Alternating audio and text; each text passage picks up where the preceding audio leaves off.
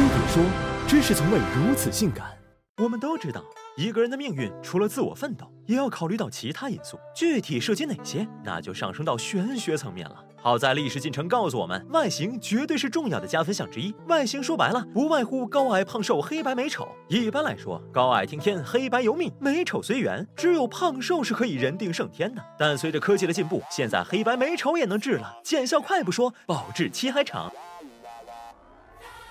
不得不说，整容能够成为一种潮流，除了人性使然，更多的还是它带来的经济利益。美国经济学家经过长期研究发现，长得好看的人比相貌平平者多挣百分之五，而姿色不佳的人则比相貌平平者少挣百分之九。我国也如此。在一项由北大中国社会科学调查中心发起的追踪调查显示，美貌者的工资要比相貌平平者高出整整四分之一。残酷的现实摆在眼前，有想法的人自然不会无动于衷。这也就不难解释。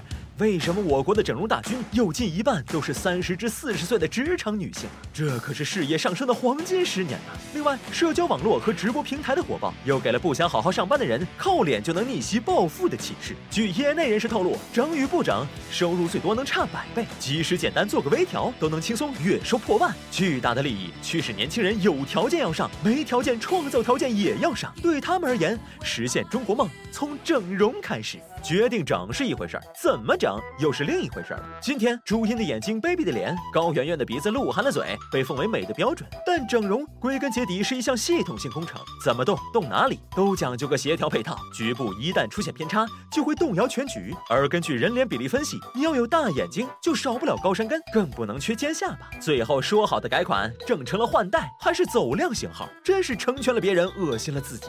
人们对整容的追捧，也带动了我国医美行业的发展。调查显示，我国医美行业已连续五年增长超过百分之二十五，现已超过巴西，成为全球医美第二大国。预计今年将达到八千五百亿规模。女性作为主力军，占据消费整体的百分之八十，男性占比虽少，但战斗力爆表。他们不整则已，一整惊人，平均每次花费比女性高百分之三十。而从内容上来看，过去伤筋动骨的大整已不再流行，微整凭借修复快、安全高、痕迹小成为主流。整容虽然能带来美貌和名利，但失败的案例和背后的风险同样触目惊心。据统计，在我国整形行业兴起的十年间，约有二十万张脸因整容失败而毁容，其中九成事故与非正规机构、非专业医生和非 CFDA 认证产品有关。当然，你可以说失败只是少数，但也请别忽略整容保质期过后的烂摊子和过度整容导致的后遗症。总之，脸只有一张，命只有一条，还是理性消费，安全第一要紧。今天，我国已经成为全球数一数二的整容大国，但整容依然不是个轻松的话题，对它的批判也依然被当成一种政治正确。说实话，活在这样一个看脸的时代，我们哪有什么资格对整容脸们冷嘲热讽？下次批判某张整容脸前，我们不妨想一想，自己是不是塑造他们的帮凶之一。